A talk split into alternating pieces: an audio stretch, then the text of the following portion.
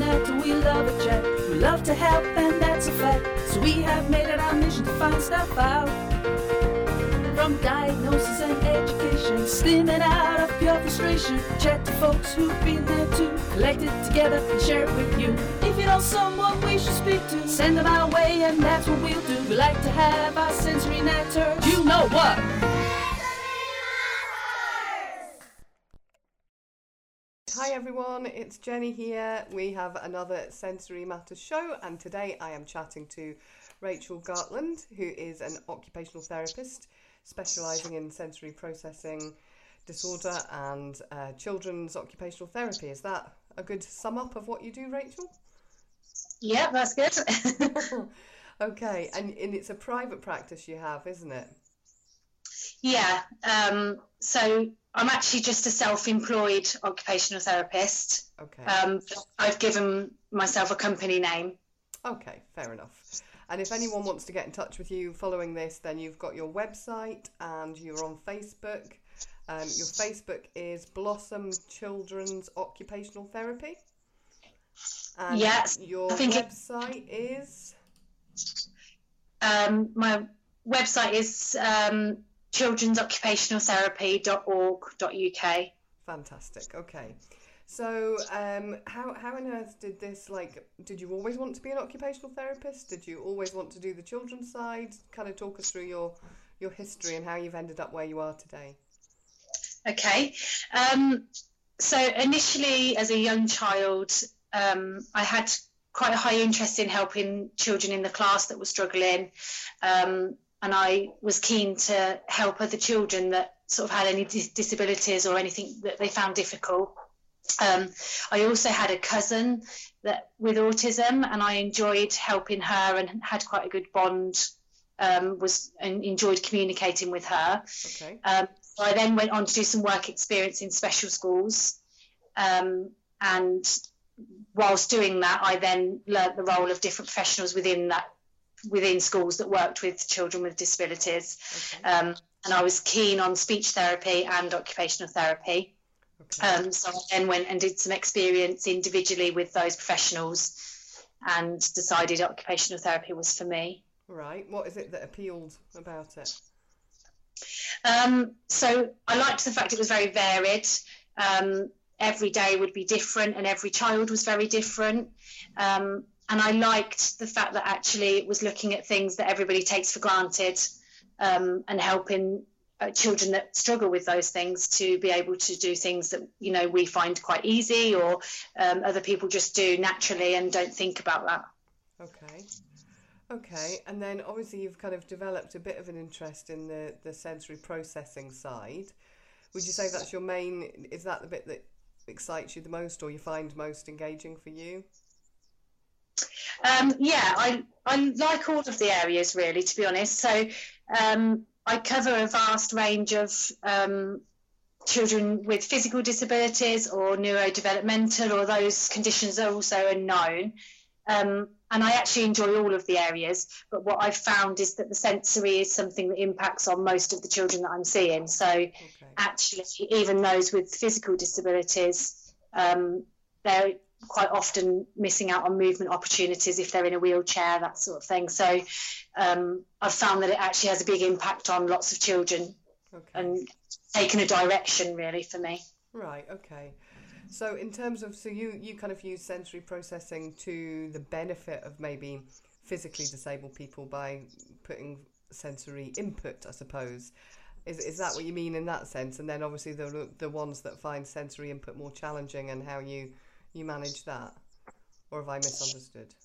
Um, so, so basically, um, with any child, rather than looking at the condition, I suppose what I'm saying is I um, look at all the underpinning skills that they need to be able to do something. So, um, what is often found is that actually those core sensory um, processing skills aren't well developed or integrated. Um, and then what then happens is it makes it very difficult for children to build upon those skills. So, um, the sensory integration is actually seen as being the foundations of learning. So, without those being solid and integrated, it's very difficult for children to then build upon those skills and build up higher level skills as well. So, regardless of what the condition is, yeah. Um, it's for me, it's about looking at why it is that that skill is difficult. So, um, if if a child is in a wheelchair or has a physical disability that's um, holding them back from something.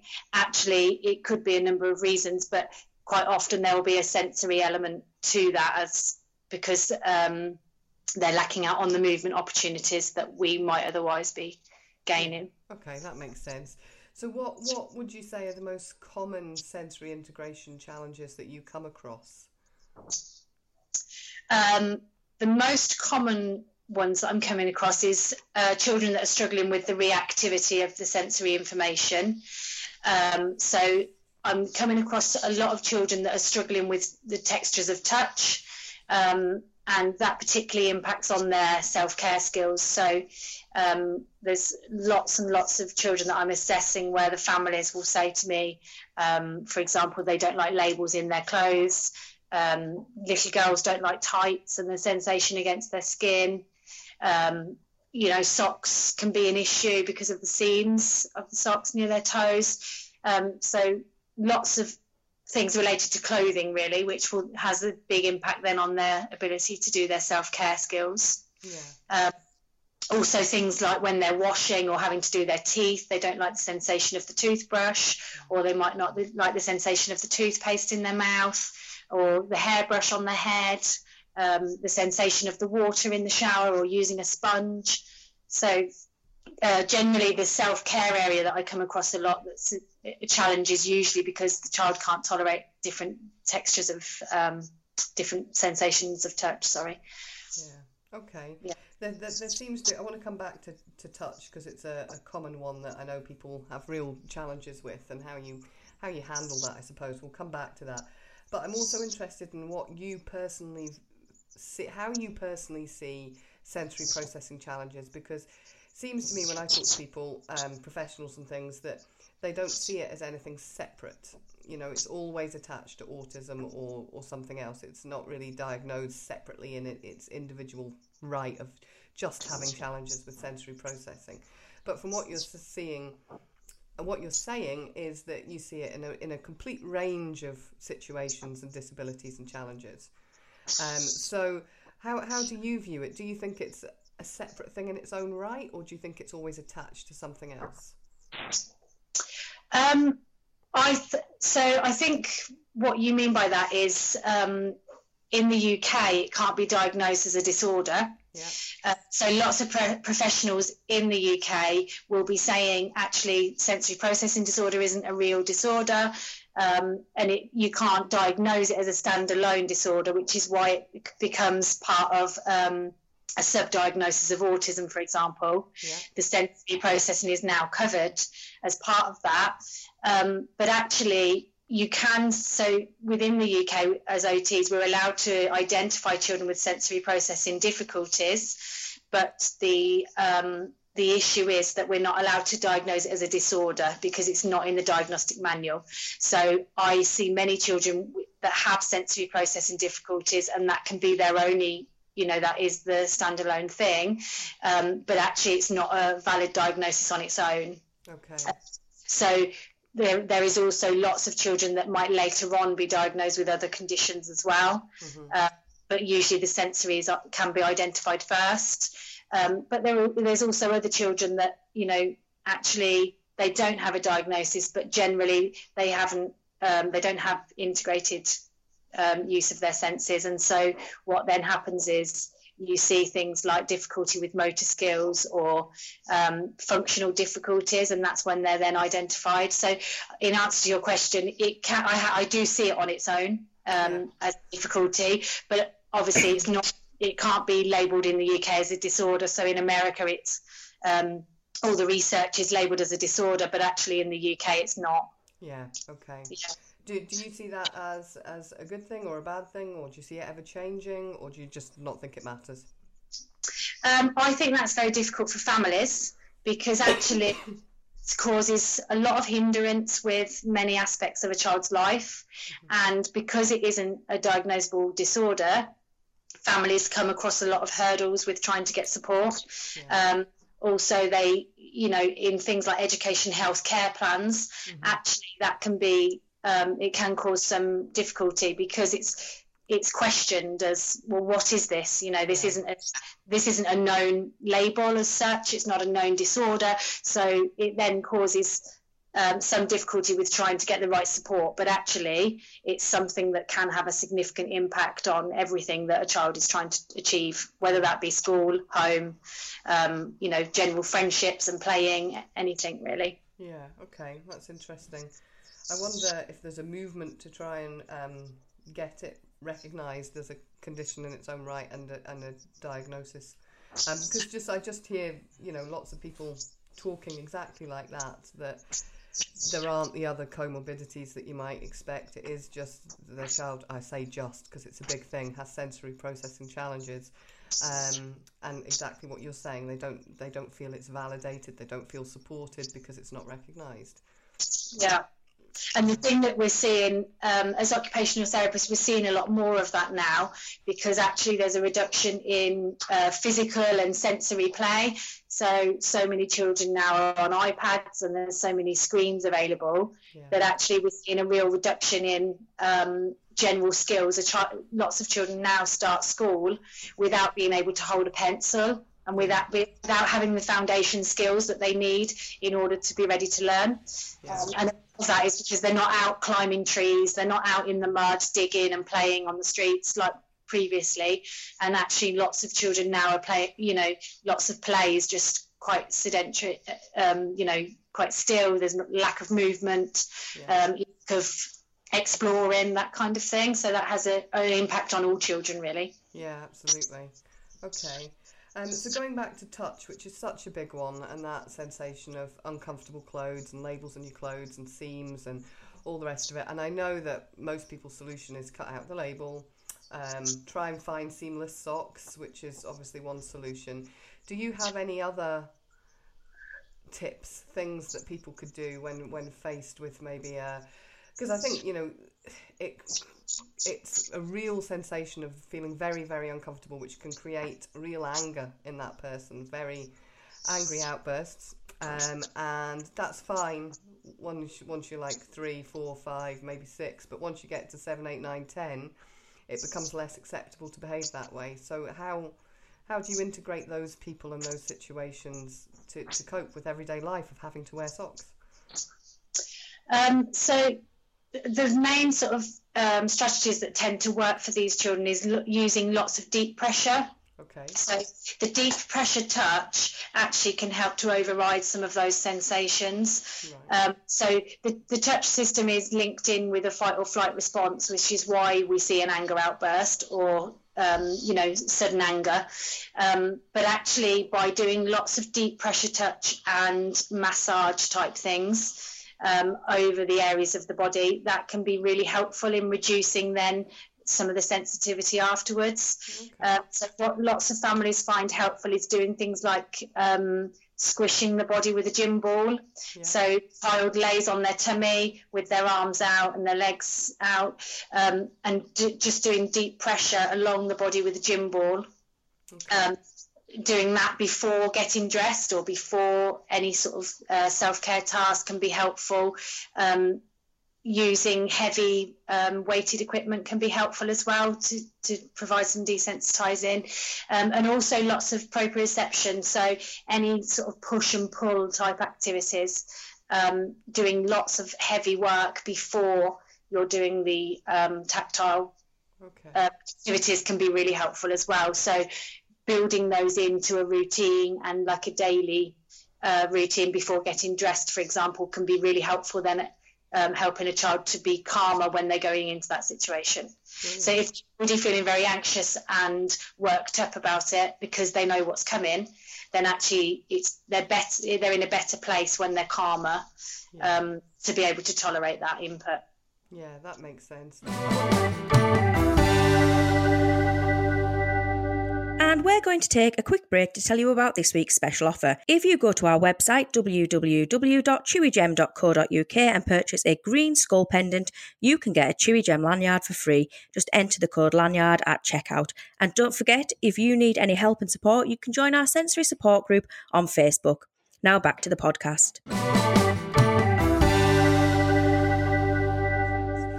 Any tips for, for sort of school in that sense? Because I'm thinking of one one child I know who um, has a thing more about shoes than socks. Actually, that the shoes have to be certain certain tightness and even on both feet, if that makes sense. Um, so they spend quite a lot of time adjusting their straps to get the, the that perfect. And then when they go to school and they're having to have maybe indoor gym and change to the plimsolls, that becomes very challenging for them because they're upset about changing their shoes, which they've got right. Um, Yeah. So, are there any kind of practical tips for, for school in terms of how how a child could have some tools to help themselves in that situation? Um, yeah, so doing lots of um, physical activity again before changing into those shoes would be helpful. So lots of things that involve like jumping and uh, like stomping around and skipping, that kind of thing, where you're going to get an impact to the ankle and the foot. Yeah. Um, will be helpful and just um, building up different sensations on the foot as well and teaching the child to uh, squeeze along the foot before putting their shoe on would also also be helpful. Um, but what generally works well is actually um, if the child is able to know what is coming and can predict that, Yeah. Able to cope better with it. So knowing exactly when they would be needed to change, you know, what time is that on the clock or how long is left before you're going to be doing that. Yeah. Uh, the other thing is making sure they always do it themselves as well. So rather than somebody else doing things for them, it, um, the sensory input is always easier to tolerate when the child is in charge of that, when they've, um, you know, they've been in control themselves. Yes, that makes sense. Yeah. Okay. So moving on from touch then, which is the other main sense, I suppose, that that you see people having challenges with. Um, probably, uh, probably proprioception, Okay. actually. Um, so lots of ch- uh, probably proprioception and then also vestibular, I would say. Um, so that's about your sense of movement and body awareness. Uh, so a lot of children struggle um, with things like their posture, postural control. Um, so there's lots of children in the classroom where you see, you know, they're slumped and holding their head up, or they're sitting in the chair and they're not actually sitting upright. Um, or they're struggling with really basic motor skills because they haven't got that core strength um, or the ability to maintain posture. So um, that seems to be have a, quite a high impact because it has a big impact on attention um, in the classroom, but it also has an impact on motor skills. If you're not, you know, if you're not able to sit upright and you're um, you're not in a good posture, then your fine motor skills will have an that will have an impact on those, and ha- especially handwriting.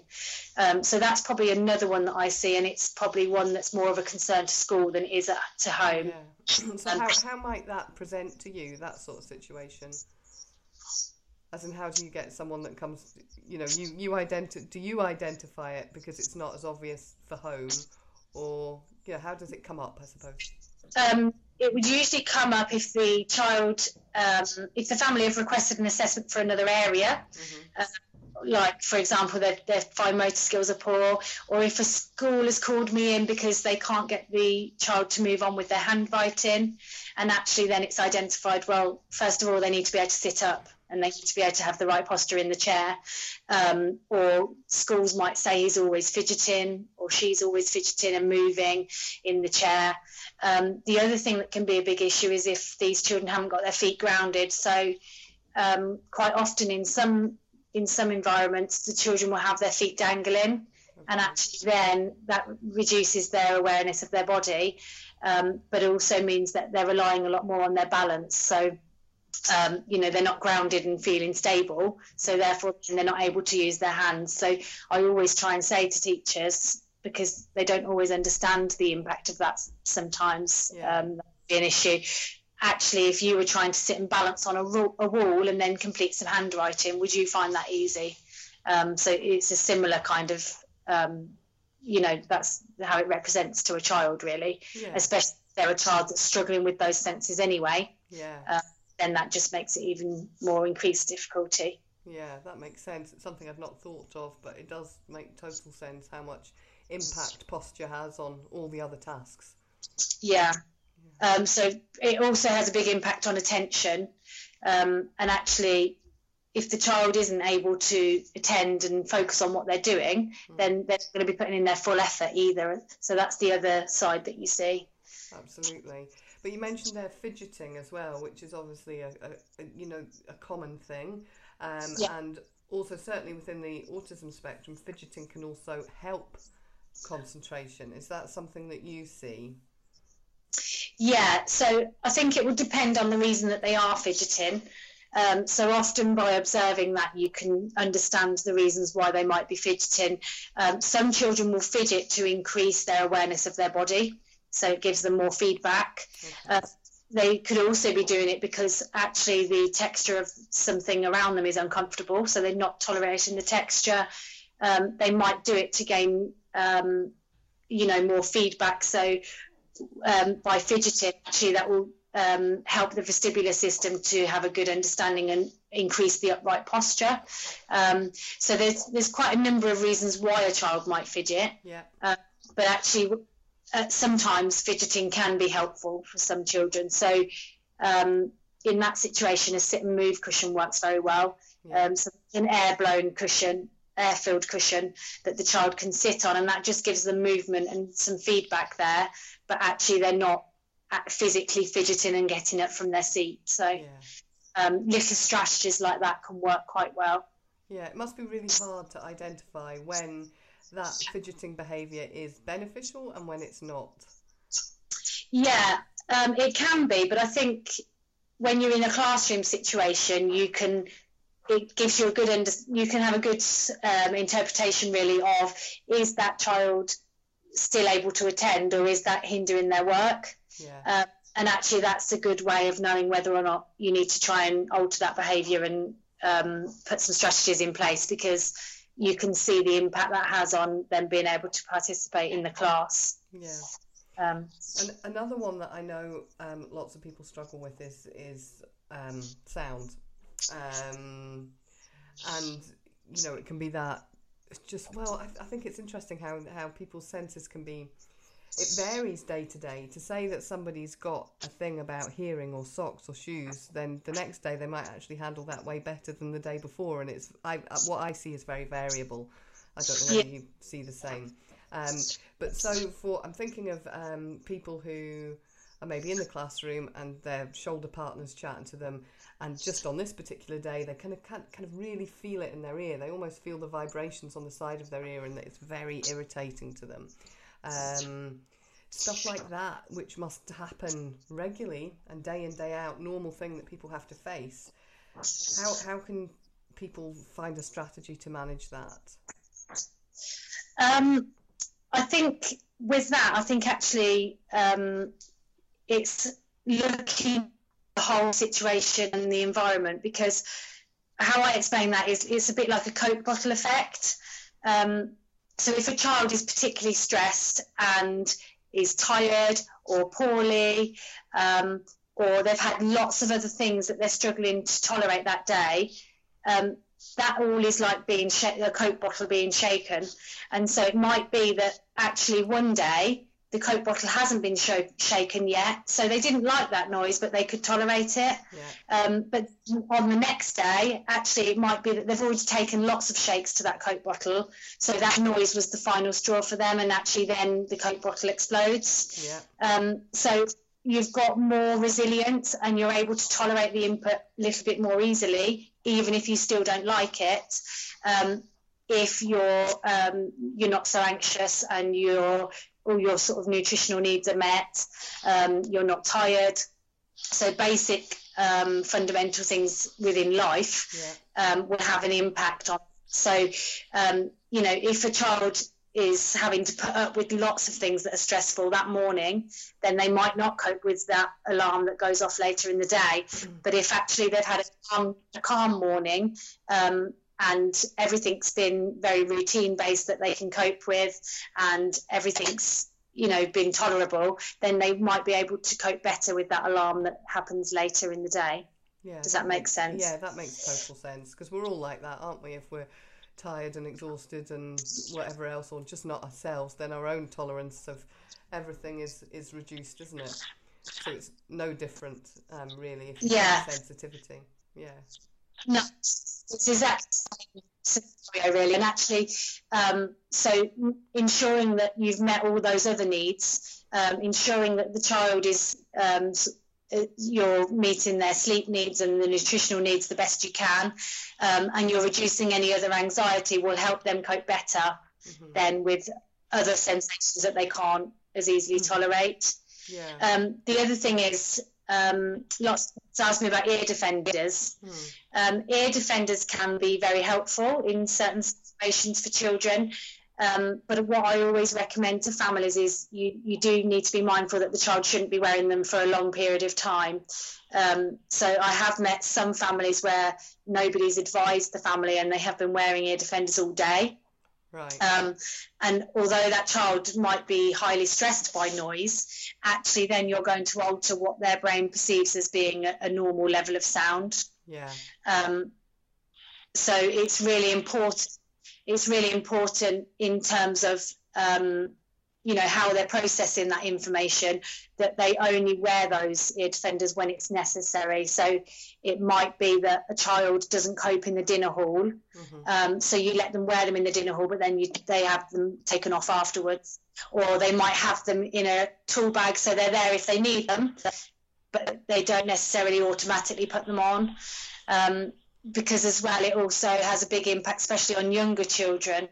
Um, there's a big impact on communication and you know how they're able to communicate with others as well. So it's really important that um, they are only used at certain periods when they need to, and then they're removed. Going back to what you were saying about touch, that if if to help with shoes and socks, rubbing almost desensitizes it, I suppose, in, in preparation for that.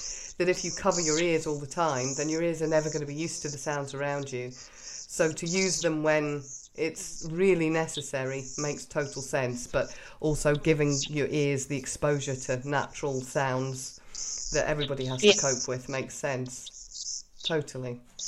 And also, um, in sort of preschool age children, I've seen an impact then on their speech and language when they have worn them for too long.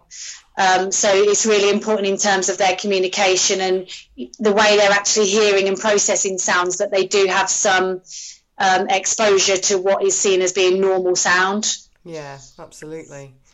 And on on the sound thing, then imagine you're in a situation where you are in the dinner hall, you haven't got your ear defenders with you, the Coke bottle has been well and truly shaken that day, and you can feel yourself going ah, and, and that you're going to blow. Is there anything that can be done to prevent that? Um, usually, again, doing the thing, um, proprioceptive heavy work activities, um, or using things like a weighted lap pad on your on your legs can be helpful. Um, because just trying to have any input that's going to help the body calm down will help to just generally desensitize some of the senses. So, um, if that's particularly challenging time for you, then it might be that you have certain tools and strategies that you know work and you can take them into that scenario. Or what works well is um, if you know that there's a set thing that helps a child to calm down, then you have sort of a list or some visuals of these are the things that help the child to calm when the child is becoming anxious or um, prone to a meltdown. And then they've almost got these. Um, you know equipment or ideas on them that actually in those scenarios they can go to so it's like a visual prompt as okay that you're feeling like that now so let's do this or Yeah. let, let's do that um, so usually um, that's that can be a very individual thing. So different things will calm different children according to what senses they rely on and what senses they use as a as a calming um, method really. Um, but on the whole most heavy work activities will calm most children. Yeah. um, so again anything where you're getting the push and pull sensation. So it might be um, so for example a child i'd worked with struggled with eating in the dinner hall and the school were trying to help him to be included within that um, so to gradually build up towards that he had um, 10 minutes before lunchtime where the school did lots of heavy work things. So he did monkey bars outside. Um, he he then um, did lots of like jumping and uh, gym ball activities in the corridor. Yeah. He would push the heavy um, heavy trolley of all the um, lunch boxes and drink bottles into the hall because that was then pushing the trolley, and then that actually helped him to co- cope with and tolerate the hall just for ten minutes. Right. Um, doing things like that beforehand can be part of a daily routine and scheduled in, um, but it will help to calm the nervous system down before you're in that situation. Fantastic. So, in your experience, do you find schools in the main are pretty receptive to interventions like this? Um, yeah, most schools are. Um, I have come across a few that aren't, um, but the majority of schools are actually really grateful for any advice and support. So mm-hmm um, I I actually feel quite sorry for schools in because I feel like now they have such a big role in supporting children, yeah. and they've got so much more than just educating a child to do, and they end up with all these different therapy plans from different therapists, um, and all different interventions they're expected to provide to children with very little resources sometimes. Um, so actually, things where it can be built into the day that don't you know don't need an extra member of staff or don't need extra funding for equipment like pushing a lunch trolley mm. they're really grateful for because actually that's something they can easily put into practice and it's not going to cost them extra money and it's also something that's going to make their life easier because they're then able to help the student and you, they haven't got to eat lunch in a different area for example yeah interesting about the the change though that you know schools are doing so much more than they used to do or are expected to do so much more than they used to do. Do you have any ideas on why that is? Um, I, I fear it might be because there's lots more NHS cuts. Mm-hmm. Um, so it appears to be that actually less children are entitled to therapy through the NHS. Um, less children are actually, because of funding and and budgets, yeah. actually there's less um, opportunities for them to receive the input from a professional that would usually have done that. Yeah. Uh, so now it's left to the school with a program or a, a, plan that they have to then follow, and it's reviewed, or a member of staff from another team will come in and review that and update it. Um, but it it helps to you know it's less money and less funding that's needed then. So, not on the school's part, but on other areas. So it, that seems to be how it's happened. Yeah. Um, and then school, you know, have a really big responsibility to do lots of other things. So it can be very difficult for schools seeing behind the scenes. Yeah. Um, but at the same time, it's very frustrating for parents who just want the right support for their child. And actually, they feel like every hurdle they get to, they've got to fight for everything. So, yeah. um, but I can see both sides being on both sides of it. Um, it can be difficult both ways, but generally schools are, are quite happy. I meet lots of schools, and um, I mean, I've even got a few commissions now with schools where the schools are actually paying me to support the whole school. So, uh, in my private service for so many hours a week. Um, and then I do a whole school approach where I recommend actually in this classroom, for example, none of the children can touch the floor, so you need these chairs, or that boy over there might need a pencil grip. Um, so real basic strategies that just help the whole school, and that's been really effective as well. Brilliant, and I would imagine just having someone that has the time or your, or the focus to look at all of those things is so beneficial because all the staff in the school are busy doing their job, which is you know teaching, supporting, management, whatever their job is. So to have someone in just to go, do you know what? I can see everything quite clearly and objectively. Do these things; it will make a big difference. Must be great. Yeah, and actually, um, the schools that have done that have seen a really big impact. So yeah, it's beneficial. Yeah. Excuse me. Right, I've got one more thing to ask you about before we finish up. So we've, I know we've not covered all the senses, and I could talk to you for ages because it really is fascinating in terms of the different things that can help. Slightly related to touch, I suppose, but also to taste, which is another challenge that lots of our community face are restricted diets um, because people will only tolerate either very bland tasting foods or certain textures really aggravate them. And I think for parents that can be a real worry because obviously nutrition's so important for the growing mind and, and body. Um, do you have any tips that they could? Oh, did we lose you there? I think you're back. missed half of that what Oh, you said. you? Okay, I'll go again. So the the other bit that I wanted to ask about was um, touch and taste. It's another one that we hear a lot of people struggle with, and for parents, it's a particular worry um, because obviously nutrition is so important to the growing mind and body. But quite often, the texture of food isn't tolerated, or the taste of food isn't tolerated, leading to a restricted diet. Um, are there any kind of like a, a final tip you could offer people that maybe they could implement at home that would help with that?